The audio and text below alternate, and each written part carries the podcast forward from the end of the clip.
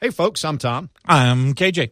You know the drill. We're back here once again to remind you about the benefits of the Dunlap Champions Club. If you haven't sampled it still, well, find one of your friends or somebody that has. Uh, you know, the spring game in the rearview mirror. Certainly, uh, some other folks got an opportunity in there to enjoy what is uh, just terrific space. Every now and then, when you're hanging out in the Dunlap Champions Club, an MC Hammer concert breaks out too. So you never know what you're going to get. And if you haven't had the opportunity to even be there, you can schedule a private tour. Just call 850-644-1830. Tickets are available. It's a it's a home schedule that uh, you'll enjoy visiting there, and particularly if we get any of those noon noon kickoffs, you'll be air conditioned and ready to go.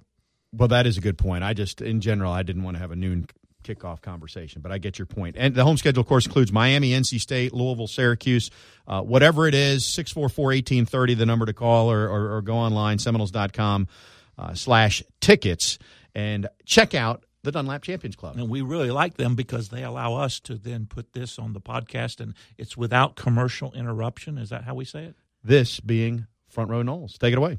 Broadcasting live from the Prime Meridian Bank studios in the capital city of Tallahassee. This is Front Row Noles with Tom Block and Keith Jones. Front Row Noles is brought to you by Cornerstone Tool and Fastener. Online at ctf.nu. Now, here's Tom and Keith.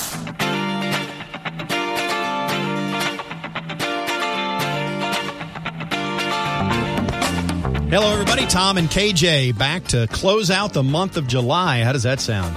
It sounds good. It sounds good. Football season starts next month, and by after midnight tonight, we can say it starts this month. There you go. Or you could say it starts in 154 days. We're not going there. No. well, maybe- I may come back. maybe to it next later. segment. I Maybe may next come segment. back to it later. So things are going well. Sat, we don't talk much recruiting, but Saturday Night Live event seemed to be a home run. I would agree. Uh, it's it's amazing the things that have changed in, in in just the last ten years relative to how things are done.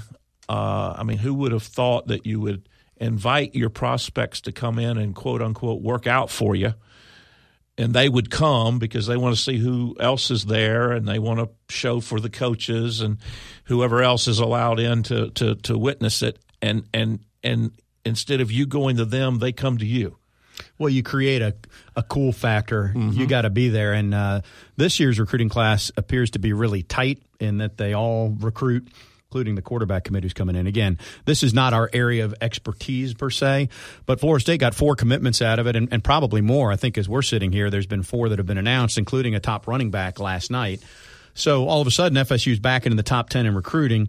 And, and rather than dive deeper into territory that we don't really study that closely, I would just suggest that if you look at the last two years, and, and everybody's making this point, seven and six, a win in the Independence Bowl, five and seven bowl streak ended.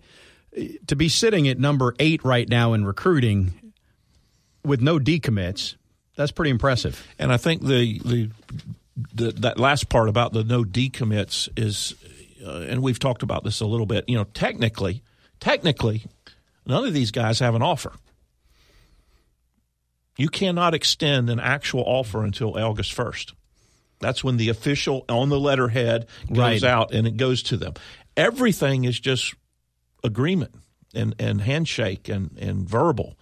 And, you know, we, you and I have talked about the commit versus decommit. What does that really mean? But to go without a single decommit in the 2020 class, given everything else that goes on and how easy it is to do it, there is some pat on the back to the staff for that. There's no question. And I think you know they'll probably the odds would say they'll they'll lose one or two at some point. But if they don't, even more kudos. Exactly. Now they got to produce on the field, and that leads to a conversation we haven't had since maybe when the schedule first came out. It's the uh, the always scintillating win loss game, Keith. I mean, we might as well just dive right into this. It's time. or do you want to save this for the end of the show? And No, talk we'll go about- now. We'll go now. All that right. way I can think about it and disagree with you later. Boise State. When? We don't have to complain about the fact that FSU's playing Boise State because Lord knows FSU folks have done that ever since that contract was signed. When? We don't have to complain about the fact it's in Jacksonville because Lord knows everybody's complained about that. When? August 31st in Jacksonville. When? FSU home game on the road in Jacksonville, if you will. This probably is as big a single game against a I'm going to say non-ranked opponent. I mean, other than Miami or Florida, or you know, when you're playing Clemson when they're number one in the country, this is probably the biggest game of its type in what the last ten years, Probably. maybe maybe even the last twenty years, because it sets the tone about whether 2018 is truly behind us and 2019 is truly. I think it's cri- it's as critically important as any game I can think of for the fan base and the fans. that's who I'm talking about. Yes, which, which relates program. to, which relates to revenue and all that. I think you can lose the game and the the players, especially now. Willie's got two years of his. Uh, you know, commits on the team. I think you've got more people all pulling in the same direction. I don't want to say everybody was, you know, pulling in different directions last year. I think some people were just not Standing necessarily still. committed. They were just standing You know, still. I'm not sure I buy into this offense, so I'm not really pulling as hard as I should be. It's not that I'm pulling the other way. Uh, I think the team could recover better than the fan base. Is a short way to put that. but I do think they will win that ball game, and, and I'm hoping that they win it. I don't want to say a blowout. I don't want to be optimistic and say it's forty to nothing, and Florida State's going to immediately bolt to a top ten ranking. But I, I hope it's a convincing win. I hope it's not tooth and nail and at the last minute. I hope they go out and they they Or that it's a- establish. Or that it's a fun game, i.e., it's 45 35. So maybe you don't consider it convincing, but the offense looked good. And yeah, but I, as a oh, defensive Keith, player, Keith wants I- 42. Well, I would hate giving up 35 points, but that's just me. I, I understand. What I you're know saying. that's the that's more than the points your team gave up in 1980 combined over the course of the year. But you're going to have to adjust to the fact at some point that offenses are scoring at this clip. Yes, sir. I'm Just saying, that's the yes, way sir. it is. Yes, sir. Okay, so we got a W there. I would agree with that. Louisiana Monroe. That's a game that you have to come out and dominate. That's a win. Yes. Side note, one of my wife's good friends, her son is the starting tight end for Louisiana Monroe, and they may be in staying with us, not the tight end, but the, the friend. So it'll be a grudge match in the block household. At Virginia. Now, you know that I have, since day one, I have pointed out that this one scares me, mainly because it just gets swept up into the schedule is so much easier this year. And I'm telling you, at Virginia is going to be more difficult than Virginia Tech was at home last year, based on the way last season played out for the Hokies, because they barely extended their bowl streak, and based on what Bronco's got going at Virginia. So I actually have that as a loss, and I'd be glad to be proven wrong. I, I am dead even on the middle in on the fence. I'm uncomfortable. But I I can I could argue both ways depending on what was to my advantage. I think we probably would be in agreement, and most that I've heard offer this think that FSU will be sitting two and one after the first three games, whether it's Boise State or Virginia. Now, if you lose Boise State, you're going to be sweating to get to two and one. Okay, Louisville at home. Win. I agree. Louisville's a mess. I do think their new coach, who's 180 degrees from what Bobby Petrino was, will do a good job there. Uh, which is to say, he's a good guy. So you can you can Read read, it- between the read lines. between the lines at this point. NC State. I, I do like FSU at home here. I, if you play out that scenario of being three and one, it's been a long time since FSU's been three and one, and people have been feeling good in September about the program. Now NC State's replacing quarterback, replacing some key guys at the line, but but Dave Doeren has turned the corner a little bit there. First couple years, we weren't real sure because he wasn't beating anybody he shouldn't. Uh, he was beating the bottom of the league, but but maybe, and he doesn't have a lot of signature wins. I, I do like FSU there.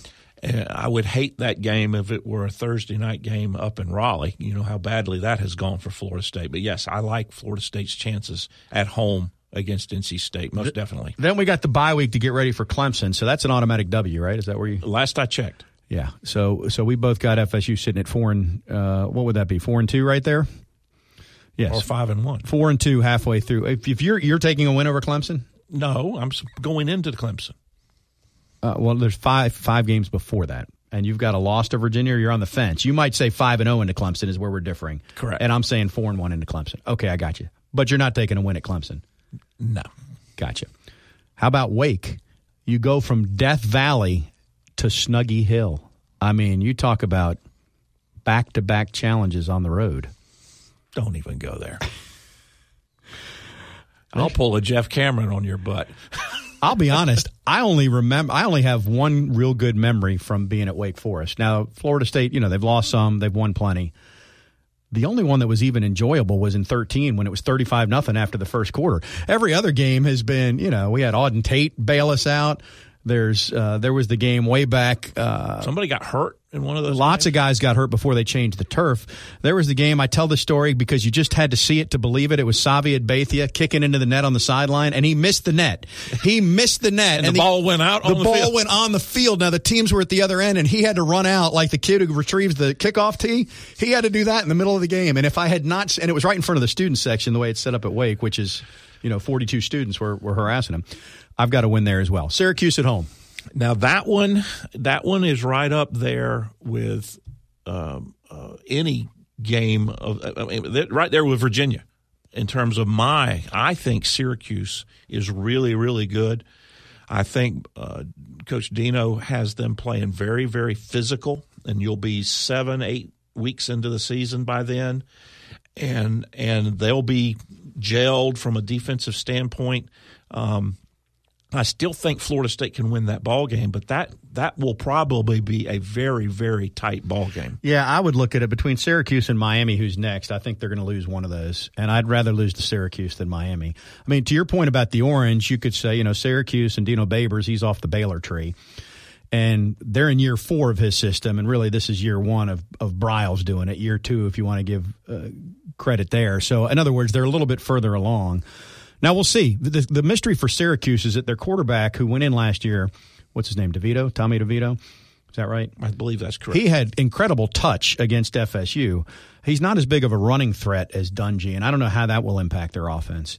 Uh, so, for the sake of it, I'll say loss because if as I'm counting this up, it's going to come out and I'm going to have like ten and two or eleven and one, which is really not where I think this is is going. I think eight to nine is where this team will end up, and there's a lot of games that could get NC State coin flip, Syracuse coin flip, Virginia you have as a coin flip. Um, Miami, it, it- you know, now Florida State is, was not the better team last year, but should have won. And you, Correct. and you can look at the history of this rivalry. It, it doesn't matter, even when one team has been markedly better than the other. It's been a one score type game. I am taking FSU here. Then you got at Boston College, and I don't know what they have back, but the just the line of scrimmage physicality scares me, given Florida State's OL issues and and the pass rush issues. But, but you should be able to out athlete them. yes, but we've said that ever since BC joined the league. and we've been successful most of the time. most of the time. Alabama State, that's a W. At Florida, I've got that as an L. I do too. I, I'm with you. I think eight wins. I would bet good money. Nine wins. I'd make a bet, but I wouldn't bet a lot. Yeah, it's and it's easier, and obviously you can't do this in Vegas to group it in twos. Like I would, things would have to go really wrong to be at six or seven wins, in my opinion.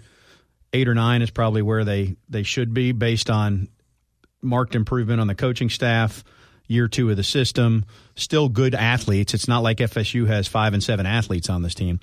It- getting north of nine in the regular season, i.e., getting to ten, would take everything's going right, good turnover luck, somebody All, emerges. all of the intangibles. There's an offensive tackle that's lights out that was terrible last year and was a turnstile. all the intangibles would have to go your way, and you you would have to build that momentum. I mean, you you, you know, we're it, it's not like they're they would be the Cinderella team because Florida State is a named team, but it would be like a Cinderella season for them to get to, to ten or more, in my opinion. So that leads to we're back in the bowl business. Where do you want to go bowling this year, Keith? I mean, I I San Diego and Boston are not on the menu yet. They come in next year, so you can't choose those. I I, I You want to go back to El Paso? I'm going to tell you something that you probably won't believe. Well, you might. I don't care. Just get me to a bowl. Yeah, I hear you on that. I mean, I, that was the most awkward two weeks of December or first week of January that I've spent, well, literally in 30 years. You know, I know I had some basketball to do. You did a basketball game with me down in Orlando, but gee whiz, I was twiddling my thumbs, not knowing how, where to go and what to do. Just start a new streak is what you're saying. Exactly. I would agree with this. So beggars can't be choosers. Man, it's hard to put it like that. And by the way, when I said return to El Paso, you went there when you were a student athlete, I guess, for some ceremony, not to play in the bowl game. But I, has FSU played out there? They have. They played Like in the 50s? No, I believe it was in the 60s or late 60s. okay, Uh, I, I believe they do. We could look it up, but yes, I believe they have. but not as part of the ACC and No, having that be a no, bowl tie-in. no. And let's not go to El Paso Well, or back to Shreveport. I like Shreveport. I would go back this year. I don't want to go back anymore after that. Although, can we get to Orlando? I mean, Shreveport did have casinos. Yeah. But you remember Coach Taggart's line? You were in the locker room after the Shreveport. Yeah, game. Yeah, he said, "By the way, we ain't coming back here." I sadly he would have taken that last year though. I would had, so. had he known the way things I were going to go. Think so. All right, our Seminoles.com insider Tim Linafelt has all the answers. He's even going to predict the final scores of every game. Uh, well, maybe not, but we'll see. Uh, he joins us next here in Front Row Noles. Front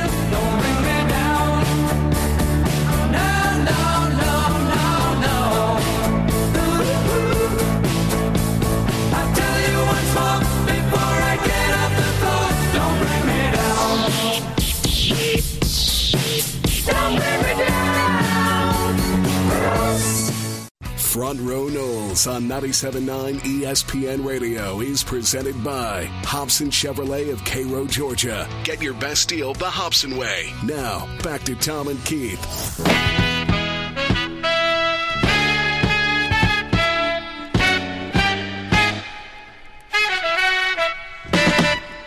Back on Front Row Noles, Tom and KJ with you. That music must mean that it's time to open up that Earl Bacon Agency hotline and say hello to our good friend and Seminoles.com insider, Tim Linafelt. First, I'll remind you the Earl Bacon Agency, ensuring your future together, and then we'll say greetings to Tim. How are you, sir?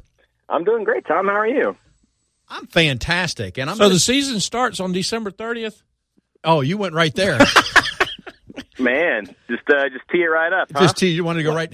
It, it, it's so. I, I'm, I, you know, I, I don't know how I feel about getting social media jokes from the guy who's not even on social media. Well, the Well, problem is, that- I saw. I think that. that is well stated. He can't have an opinion. If yeah, yeah. hey, if like you're saying, not going know, to it's like vote, you vote. if you're not going to vote, then we don't need to listen to your opinion. Someone Exactly. sent it to me. Moving Someone along. sent it to me, and I under. Here's what's bad. I understood what it meant. yeah, Well- yeah, it wasn't Morse code. I do want to just go ahead and and put a line in the sand. I can't say this about many things, but I was ahead of the Twitter time and my era with the countdowns because I started this like eight years ago and nobody was doing countdowns, and I did, did. you I did. You- uh, I- you see, Tim can attest. This is true. I, I- right? and I will as well. I will as well. I will Start also. somewhere around Easter, I think.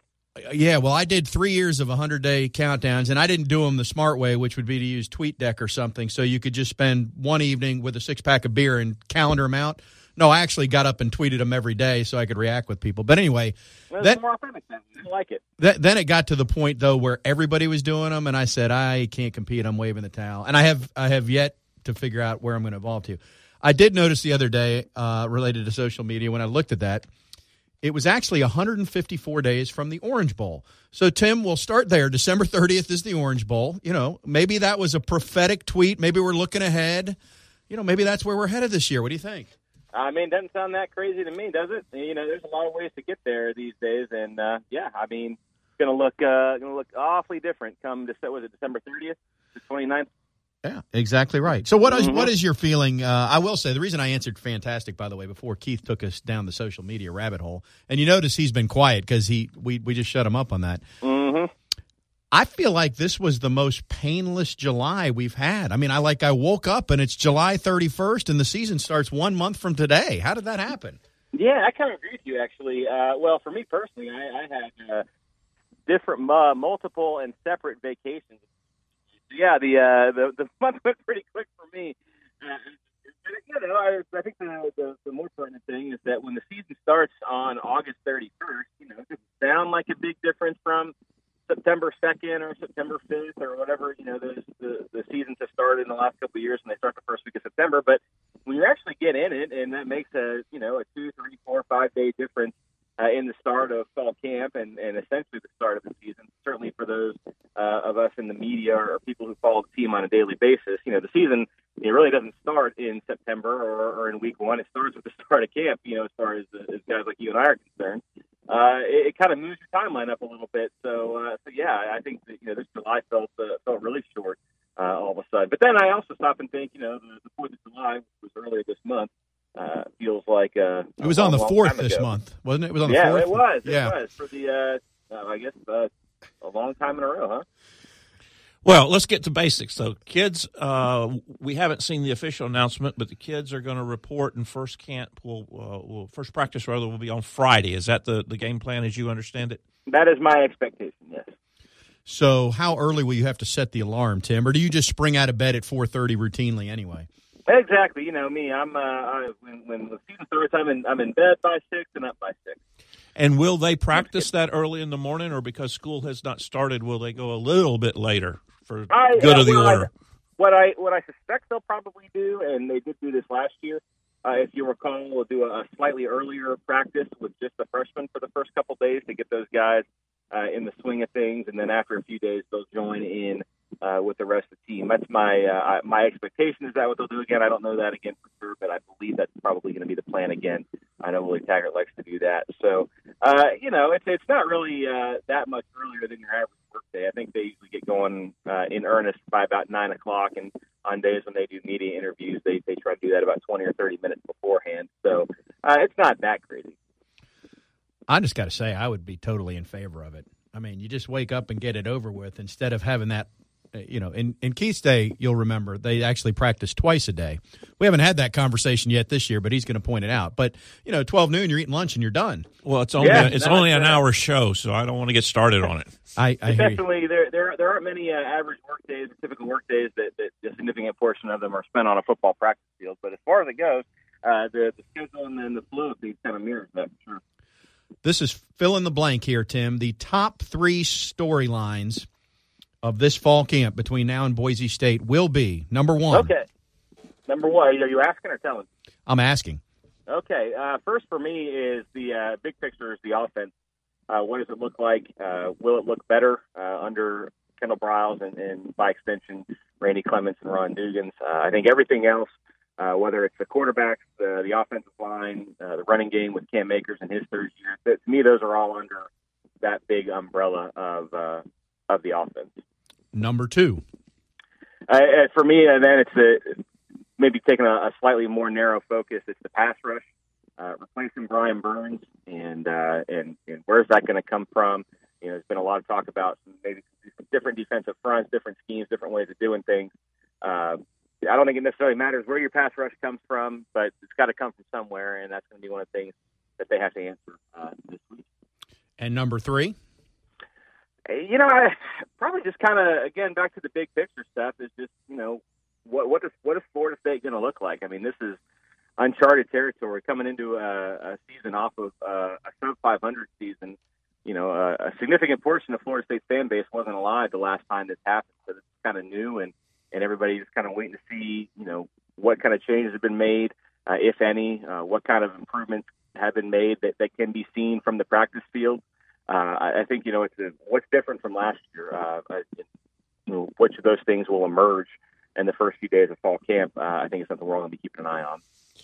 We mentioned that July has gone very quickly and been very quiet. Uh, the good news about that is July is a time when uh, you hear about police reports or academic issues or folks entering the transfer portal. Um, it, it, it, it's been quite a, a, a, a quite a quiet summer.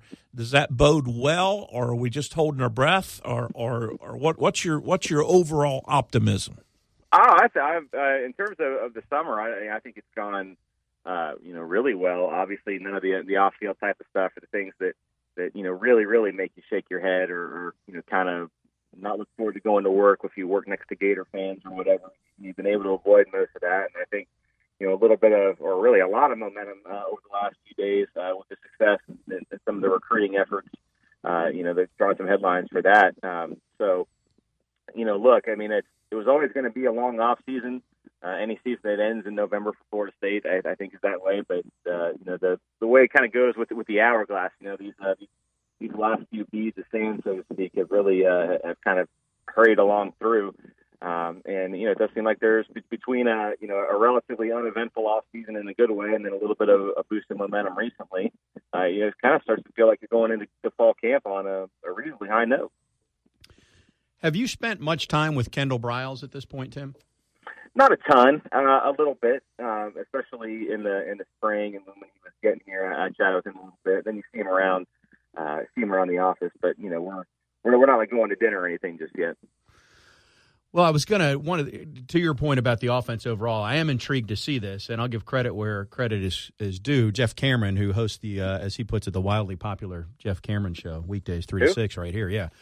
Uh, actually, I think it was in the context of headlines. He talked about an article that was written by Sports Illustrated last year when Houston was riding high, and, and it talked a little bit about Briles. So I went back and looked at it uh, you know, 19 seconds is kind of the benchmark. You know, last year for Houston, the best year at Baylor in terms of average between plays. Obviously, sometimes it's it's quicker than that, but it just it, it, it talked about how this offense works, and and more than that, Briles talked a little bit about. There, has been so much made about no playbook.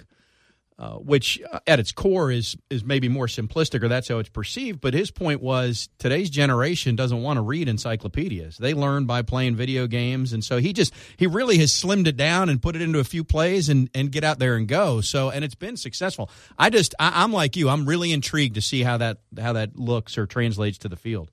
No, I, I'm the same way, and and and look, man, I mean Kendall Briles himself, uh, certainly in, in the age uh, compared to other coaches uh, in college football, I mean, he's kind of a younger guy himself. He's mid 30s. Uh, and so, you know, it, it, it does, doesn't surprise me that, that he would approach things in a different way. Uh, but, you know, the other thing about it, and, and I think that this is a, a you know, I'm looking at it as, as a positive thing, is that, you know, he knows this offense. I mean, he grew up in it, right? I mean, he was essentially born into it uh, between his dad and, and, and the, the history and the background that he has at, at the different places throughout the state of Texas. Um, you know, he's not learning on the fly with this kind of stuff. Um, he's not, you know, adapting. I mean, I'm not saying not adapting it, but like, you know, he's this is like a language kind of to him, and you know, maybe it's it's not expressed in the same way that we think traditionally in terms of playbooks or whatever. But he knows every single solitary thing about this offense, what it's designed to do, what each individual play is, is supposed to, have. you know, that that sort of thing. I mean, it's just I, for for him uh, to have the kind of background that he does with this. It's not something that you know he got started as a GA and, and somebody took him under his wing and, and he you know he studied that way. I mean, he's he's known this offense since you know he was a little kid, and so to me, that's a that's a pretty impressive thing, and it's a, a pretty exciting thought. Yeah, I think the story relays that uh, at some point early in his Baylor tenure, maybe that. Uh, Art Briles basically told the staff, "Look, we're going to become the fastest team in the country, so figure out how to make it work." You know, so that's where he yeah. was in terms of figuring that out. And little side note uh, that the article also points out because Kendall's the one who signals in the plays. Uh, I guess he was at Baylor. There was a receiver on the far side of the field that couldn't see the signals, so he actually tapes his fingers now in the same way that a catcher might paint his fingernails so the pitcher can yeah. see the sign. He did. He did it during the spring. Yeah. Yeah. Yeah. So the athletic training staff, uh, that's probably, you know, just above. Did they budget for that? Just before the shoulder of Blackman or the knee of Akers is going to be the fingers of Briles each and every game day on Saturday. All right. Yeah, we got to see if we can get some, uh, some burnt, uh, little finger paint or uh, nail paint or whatever. yeah. Yeah. Exactly. All right. So the quarterback thing, uh, this, this came up at, at ACC kickoff. We talked a little bit about it. Um, you know, is, is this Blackman's job to lose? Is that a fair way to put it as, as we go into camp? I mean, will you be surprised if it's not Blackman when we're in Jacksonville? Personally, yeah, I'll be surprised. I will. Um, and, and I don't mean that as a, as a statement uh, of, uh, of, of any kind of degree on Alex Hornibrook. I just think that, you know, James Blackman has been at Florida State longer. He's been working in Kendall Briles' offense, even even if it's just a, a little bit uh, longer. He's worked in that offense in the spring. He's working the hurry up, no huddle beyond that. Uh, he, you know, he's familiar with his teammates, that sort of thing.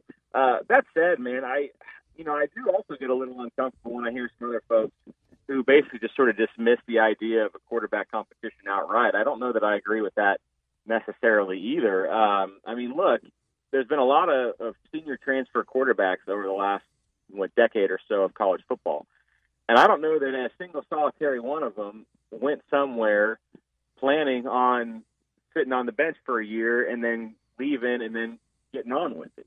You know what I mean? Those guys look at situations, they talk to coaches, uh, and they go to a place where they feel like they can maximize the last year that they have as a college football player. And, and Alex Hornibrook, a guy who was 26 and six as a starter at Wisconsin, which I mean, come on, man, it's nothing to sneeze at. Uh, surveyed his options and, and said that Florida State was a place where he could do that.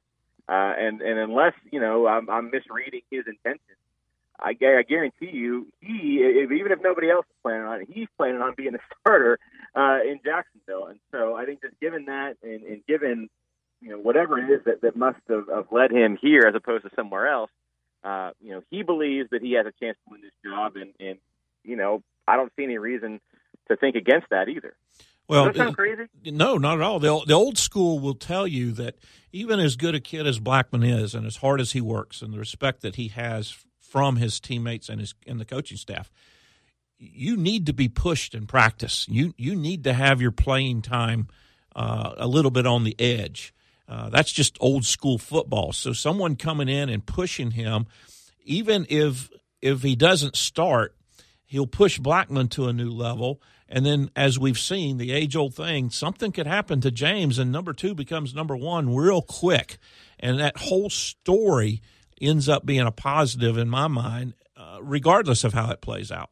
Well, for sure. And then, you know, go back the last four or five seasons or so uh, at Florida State. You know, how many times has it been that, that Florida State, for one reason or another, has, has made it through an entire season with one starting quarterback uh, throughout the whole year. Now, obviously, you would like for that to happen, but like you said, Keith, I mean, the reality is things happen, and you got to be prepared. So, no matter what the case, uh, you know, I, I think Alex Corning's will factor in to this season. How exactly and how much, uh, you know, we'll find out. But I'll be really surprised if you don't hear from him somewhere throughout the course of 2019 season. And personally, I would really, really like to get an answer on Travis and maybe You're have not the three of them one, in there. Yeah, they're they're going to send a notice to FSU like in mid December and say, by the way, he was eligible this past year. Yeah, the whole Jeez. time. Yeah, the whole time. The irony of your statement about the quarterback staying healthy is that you know Blackman didn't start week one, but the year he started the full season, for all we've done fretting about his weight, he was the guy all year that year, was he not? So whereas some other guys that are a little bit thicker have been dinged up, you just never know. Hey Tim, we'll let you get going. All righty.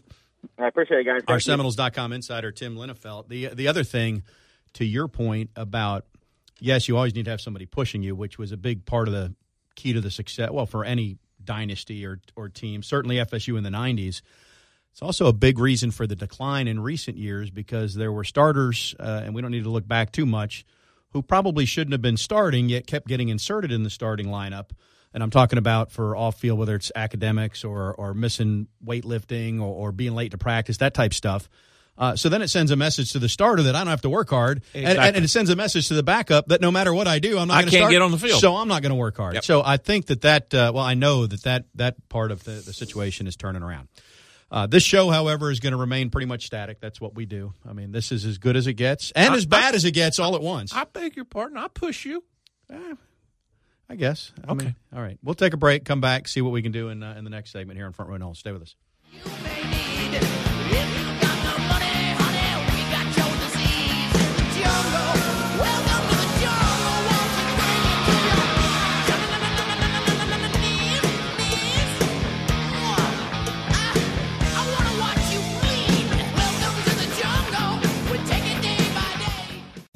Front Row Noles is brought to you by Cornerstone Tool and Fastener. Online at ctf.nu. Here's Tom and Keith.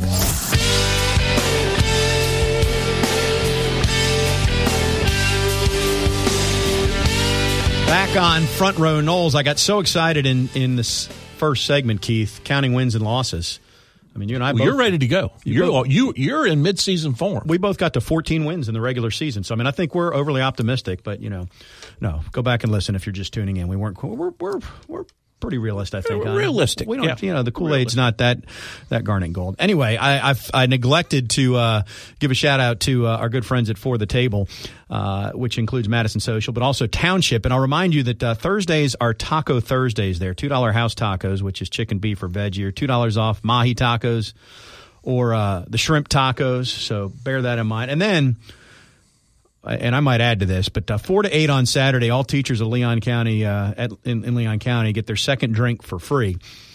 And, and I might buy them their third or fourth since they're dealing with my kids too. Is, Understood. Is what I'm suggesting. But uh, bigger than that, what I want to do is say uh, thank you to Matt Thompson and the For the Table group. I was doing the math, Keith, and I can't believe it. Now, there's been several iterations, but most of them been here at 97.9. But I think this is year seven for Madison Social because I remember I first met him and Madso wasn't even open yet. And it opened in 2013.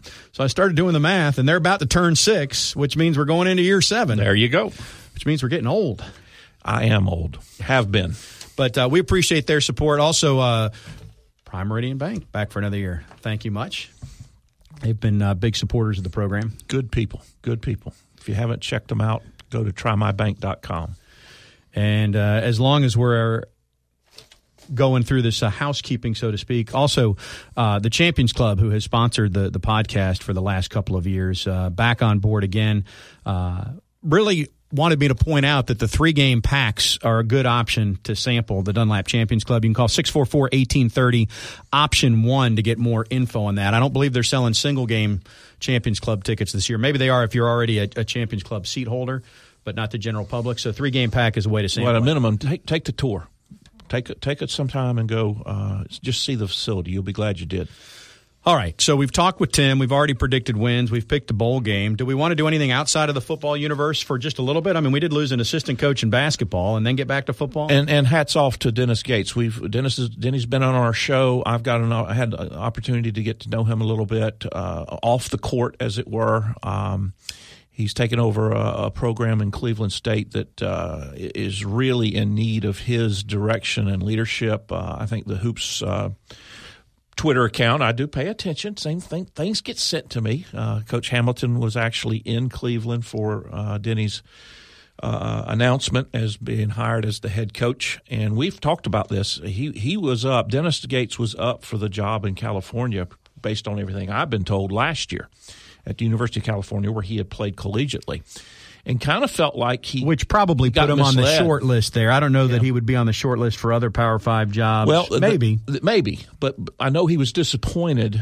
in how that went. Yeah, the process as well as the outcome, and so. Uh, I, I, knew all along that, that, he was not long for Florida State, and, and that, I mean that in a good way. And I think this is an opportunity for him to uh, experience he obviously, uh, with a program of that of that size and that nature, he will be hands on with everything. Uh, so he'll get an opportunity to truly put his mark on everything, as opposed to going to a Power Five or, or something else. And he's just a, he's just a good guy.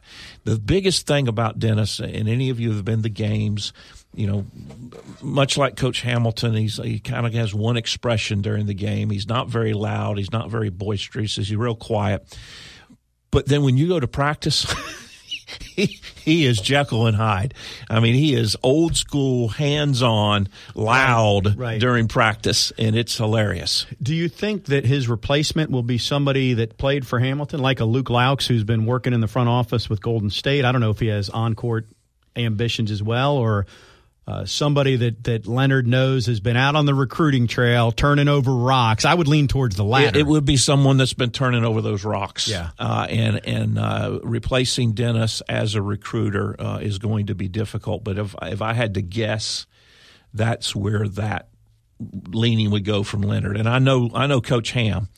And, and Coach Bowden was the same way. Your old school coaches, they they they have a list somewhere you know, they got a either a piece of paper, maybe it's on a computer now. I don't know, but but they keep a list of, of if something happens with this coach, who do I go after, and happens with that coach, who do I go after?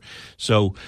Uh, I know Coach Hamilton has a short list of people that he's not going to divulge to anybody, but he's already working on, and I'll be just shocked if if it doesn't take long for Leonard to make his move and bring in that that assistant. I'm grinning because I'm thinking about Leonard and recruiting, and it's making me think of the Austin Peay story early in his career. And it's been at least two years since we've shared this. So if you don't know, when Leonard was just out of college, I guess he was a graduate assistant at Austin Peay, and he recruited uh, a tremendous player for Austin Peay named James Williams. And the short version is simply this: and Austin Peay got pretty good, and, and this guy was a ridiculous good player, and and uh, his nickname was Fly. James Fly Williams. So simply put, uh, the, the crowd would chant, "Fly is open, let's go pee," and that's a true story. that is a true story from this is like 1970 to 72 ish. You can look it up, and anytime we have a chance to share the Austin Peay story, we need to. The point is recruiting is is key. I mean, and then you think all the years he was at Kentucky. You know, Kentucky won a national title in '78, and uh, he was there, and he was the guy. And I don't know that you had to turn over rocks at Kentucky. Uh, you might have had to just show up, but he was recruiting and key to those guys that well, landed there. I'm, I'm, well, echo. It's the day before football starts, and we're now a full yeah. segment into basketball, Keith. Well, the other part about Coach Coach Ham is he will do whatever it takes, and he he will tell the story. I'll tell the real condensed version, but there was a big name player, and I should remember who it is, but one of the big Kentucky players that that Leonard recruited. Uh, the, the, the, he actually rented a hotel room in the recruit's hometown for the entire year. and told the recruit if he ever needed anything to call him at his room, and then paid the clerk at the front desk and if there's ever a call that came in to call him Immediately. and he'd call him back. Yeah, he never stayed in the hotel. They just paid for the And room. exactly. Yeah. And remember, this was before cell phones and, and mi- all that that. might have been Sam Bowie. That Uh, it might very well have It- been. it might well- have been. Okay, so let's uh, let's bounce back to football then. Good weekend uh, with with Saturday Night Live. Good recruiting. We're gonna we're gonna roll out the balls this week, and we talked about top three storylines with Tim. If we if we expand beyond that, I mean quarterback being the obvious one. Um, you know, offensive line is obvious. I think they're going to be. I don't know if fine or okay is the word. I think guard, center, guard, they'll end up being okay.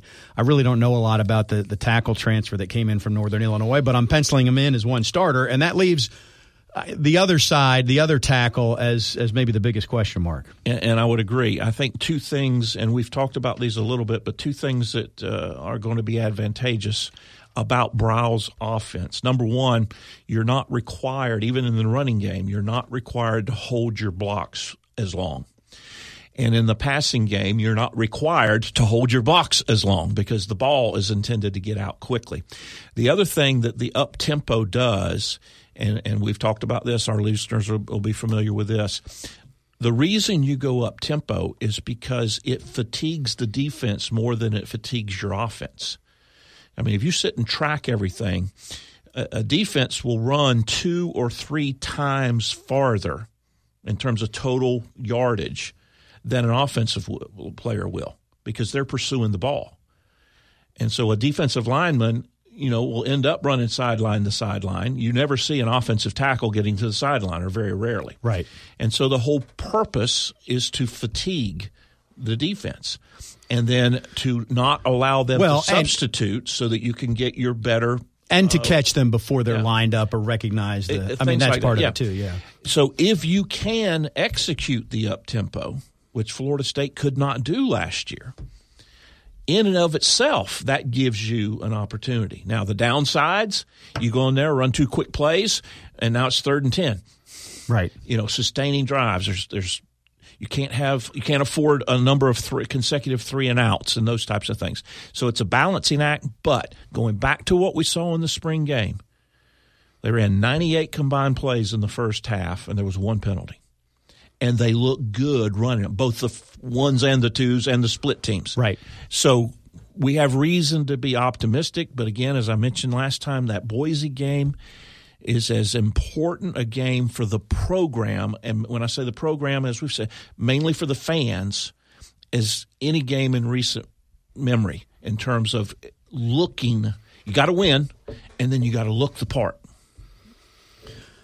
I'm trying to think if you want to go there in terms of important games, and you played for Bobby early in his tenure, but he got to 10 wins so quick in 77 and, and 78, 9, and 80 that he wasn't on a hot seat then. I don't know what, what was the temperature like in the early 80s after a couple of Orange Bowls when, when then you did miss a bowl, you know, in the Oktoberfest year. Well, I think everybody recognized uh, in '81 the, the, there had been such a. I mean, we lost eight starters on defense, and I'd have to count up how many we lost on offense. I mean, it was a complete turnover. So it wasn't it wasn't the same question that's being asked now where there's Correct. Right. Correct. And then if you look early in Jimbo's year, it really it came in year two also, which was 2011, which was you know the Virginia loss at home. It was the Wake Forest loss on the road when Trickett started three in a row, I guess, on the downside. Thinking about maybe it started with Oklahoma that year. I forget. Yeah, I guess it started with Oklahoma. Uh, you know, and, and again, if you go back and look at, at the big picture, yeah, you know, co- coaches Taggart is on a hot seat. He's not on a hot seat to be fired. He's on a hot seat to perform. I mean, this is a this is a pretty significant year in his career. Uh, can he turn it around? Well, and when you say that, I mean if any coach went five and seven at FSU and followed it up with a five and seven year, it doesn't matter their name. right. You're gonna you're gonna you're gonna ask that question. He's still going to be here in 2020 unless he chooses to leave, which I don't see happening. He's he's not going to be fired. That's that's not even a consideration for people in the know. But it's very important for his, his make progress. program and and to And I- forward. I really think they will. I mean, I'm, and again, you can you can say the the glass is half full. The simplest way to put it, and we've said it here on the show, last year everybody's expectations were too high, and, I, and when I say everybody, I mean mass public. This year, I feel like it's too low. I mean, before you've even called a play. Uh, you, have got improvement across the board offensively. The system's going to run better. You've got a quarterback, and I haven't seen Hornibrook, but I know Blackman will at least have a feel in the pocket because for all of, uh, you know, there was a lot of admiration for Deondre Francois for being tough but he brought that on himself a lot. It's like being a boxer and not protecting or anticipating that you're about to get decked. He never got rid of the ball. So all that's an improvement before you factor in year two in the system, uh, another year of the coaching staff working together, players being more bought in, an easier schedule, all those type things. So I do think that it's it's going to be a much better year. And again, I'm repeating uh, and, and beating the dead horse, but last year's offensive staff was not Willie's pick. It was cabled and, and taped. Yeah, and it just didn't gel. Wired together. This year's offensive staff works well. Now, do they have the horses or you know to, to run it? We'll see. But systematically and and from a, them relating well with each other and working well together, that won't be an issue on the offensive side. We'll see if Keith and I can continue to work well together. For that, uh, we remain on the struggle bus when we uh, finish up the show. Well, don't years, comment. Don't comment. Years, we'll finish front row Noles right after this.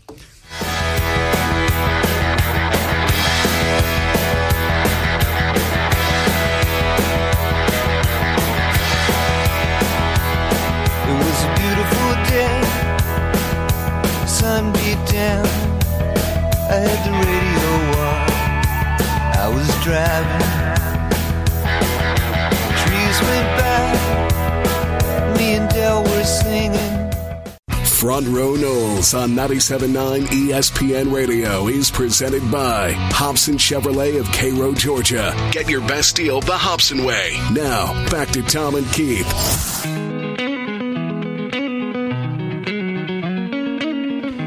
A few minutes to go on the show. I want to go back to where we started, Keith, and talk a little more recruiting. There's something you don't hear me say often on this show. What? Who is this? I what have you done with Tom? I mentioned that Florida State's back into the top 10. And I, do want to give you the cap. So first of all, I did used to, you know, I am the former voice of a 900 hotline at the Osceola. If you just leave off the last part, it'd be a whole lot funnier. I know, I know. well, as a bullet on my resume, I don't include. I just include the the 900 hotline part. Um, that makes so, your CV too. So I understand uh, some of the nuance to it, although I, I, don't follow it closely enough to know. You know, when you look at team rankings, it's a cumulative total. Uh, so if you have more recruits, you're going to have more points. It's kind of the reason Stanford wins the director. So so so bear it now. You can you can break it down and you look at the per recruit ranking, but you don't hear people talk about that as much. So here's the deal for Clemson. Uh, their recruiting rankings in 12, 13, 14, 15 were 20th, 15th, 16th, and 9th. Then in 16, they were 11th. So they're borderline top 10, and it has to do with bringing in fewer players. Uh, so they're not getting the combined score. But then the last few years, you know, a little bit of an uptick, but they've gone 16th, 7th, 10th, and now this year they're killing it. This year they're they're first. So, and again, it has to do with fewer prospects. I'm not sure how they. I mean, they must have just done a better job of keeping those guys there, and they're not losing players, so they haven't had to fill as many spots yes, you know, more more good players wins, but Clemson has found a way to do it without the number one class. And, but we're talking about them right now for winning two out of the last three titles. Well, here's the only fallacy, they, and they do have the number one class right now. Here's the only fallacy in looking at that that way. That's based on how fast they are, how high they jump, how strong they are. What Clemson has done a phenomenal job of doing is development. Is development. Yeah. Is development. And that's the key. And if you go back and look at the dynasty years of Florida State, and I know a lot of the recruiting stuff didn't exist back then, so you can't go back and figure out, you know, Odell Haggins out of Bartow was a ex star. Um, that's the one thing that propelled that dynasty. You had a, a continuity of coaching uh, you know, Mickey on the defensive side, uh, you know, developing players both in the weight room and and and and, and off off season stuff. Because you you we've talked about the fact those are great athletes. The, the rankings rank the great athletes, but a great athlete isn't always a great football player, and that's where staff and program and and and part of the reason why you look at Alabama and they've been able to combine both. They can go out and get the bigger, faster, stronger, and then they develop them when they well, get they, in. Like FSU in the '80s, and we talked about this earlier. I mean, the backups were pressing to be starters, and that's where the accountability or lack of the last couple of years has really hurt the development of players. I mean, everybody talks about well, the coaches have to develop them. Well, that's true, but the players have to have to work hard to develop themselves too, mean, and I'm not sure time- that's that's gone at the same. Well, I know it hasn't been at the same level as what it once was When here. you talk about the quarterback position, you know, the, the one that's most visible, you got Trevor Lawrence coming in as a freshman and leading Clemson to a national championship. In the dynasty years at Florida State, he would not have played until he was a redshirt junior. Yeah, well, and that's not an FSU thing. That too specifically. That's a that's a college football era, and it's changed since then. But he's got two more years, and that's scary to think about what Lawrence looks like. I want to finish up on one other topic because the Pro Football Hall of Fame inductions are this week. And Ed Reed is going in, which is well deserved, the former Miami player, great safety. But who's not going in again is Leroy Butler. And so the first the first part of this conversation, I, I'm not sure who the next closest Nole is to getting in. But the three that you could even mention, I think, unless I'm leaving somebody out, would be Leroy Butler, Warrick Dunn, and Anquan Boldin. Dunn just came up short, is what it is. His his numbers are really good, but they're not Hall of Fame level. Bolden, had he not retired, uh, you know, he could have stuck it out for another couple years and added numbers and and maybe gotten in. But to me, his biggest the biggest argument against him was he was always uh, he's thought of as number two because Larry Fitzgerald was on his team as compared to being the marquee guy. But Leroy Butler was the first team all decade safety of the 90s and the first player in the history of the NFL to have 20 INTs and 20 sacks. And he never even sniffs the Hall of Fame. And it's, I'm not going to put it up there with the pyramids as one of life's great mysteries, but I mean, it is a little curious. Would you agree? I, I would I wholeheartedly agree. And, and and while this doesn't necessarily play into it, but the other things that he did off of the field, and, and the thing, he continues to be involved in the in the Green Bay community. Um, yeah, that's that's a little bit. The the other guy that you didn't add to the list, we disagree on. He's not eligible yet. I I do think uh, Janikowski's going to get in at some point. Uh, he's not eligible till another three or four years. Yeah, I forgot about him. is. I don't. There's just uh, there's like two kickers in the hall. I understand. And he's only he's at ninth or tenth in most of the stats. Uh, I understand, but I, I I got a feeling, right, wrong, or indifferent. Speaking of which, and how could I forget his name? Colts kicker, formerly Patriots, who's been he's like 46 now. Yeah, thank you. Thank you. He won me some money. I was in Vegas the year that the Patriots won their first. As he lined up to kick that thing, I had the pat straight up. That was a good day. There you go. That was good. He's still in the league though, so like that's a sure bet guy when he finishes. no, I just I don't. I mean, yeah, the little asterisk is he invented the Lambeau leap. You know that's nice, but he revolutionized the way safety was played because he could support the run and cover like a corner. But he's just a forgotten entity, and I don't. And what's going to happen is there's other safeties that are coming online. Like his numbers are far and away better than John Lynch, but Lynch will probably get in, and Butler's still sitting there. I, I agree. Don't have to convince me. All right. He's also better numbers than Atwater, who was the other all decade safety in the 90s. I don't know. Again, that's nothing against Ed Reed. Ed Reed, uh, you know, you can't argue with his. Ed Reed has twice the interceptions I think that Leroy had. Well, not only that, Ed Reed was a Hall of Famer in college too. Hey, Leroy had he had the punt Ruski. this is true. Uh, anything the else? greatest place is my fair lady. Any anything else we need to touch on as we finish I'm up? sure we've forgotten something, and we'll kick ourselves when we go off the air. But that's normally what happens. Yeah, the reason this week's show just didn't flow is because I actually did homework, as you pointed out. I don't know if Quit there's any, screwing up, would yeah. you? Season starts one month from today. Check. We covered that. Oh, if, cross your fingers. If things go well, we'll have Phil Steele on here next week. We usually have Phil every summer, and uh, he's always interesting. So uh, hopefully that aligns. And, uh, and well, he he has he likes the Noles against Boise State. Let's just say that. I like Phil. We're done. We'll do this again next week, and we'll be in the month of August and one week closer to that game against Boise State. He's Keith. I'm Tom. Thanks for tuning in.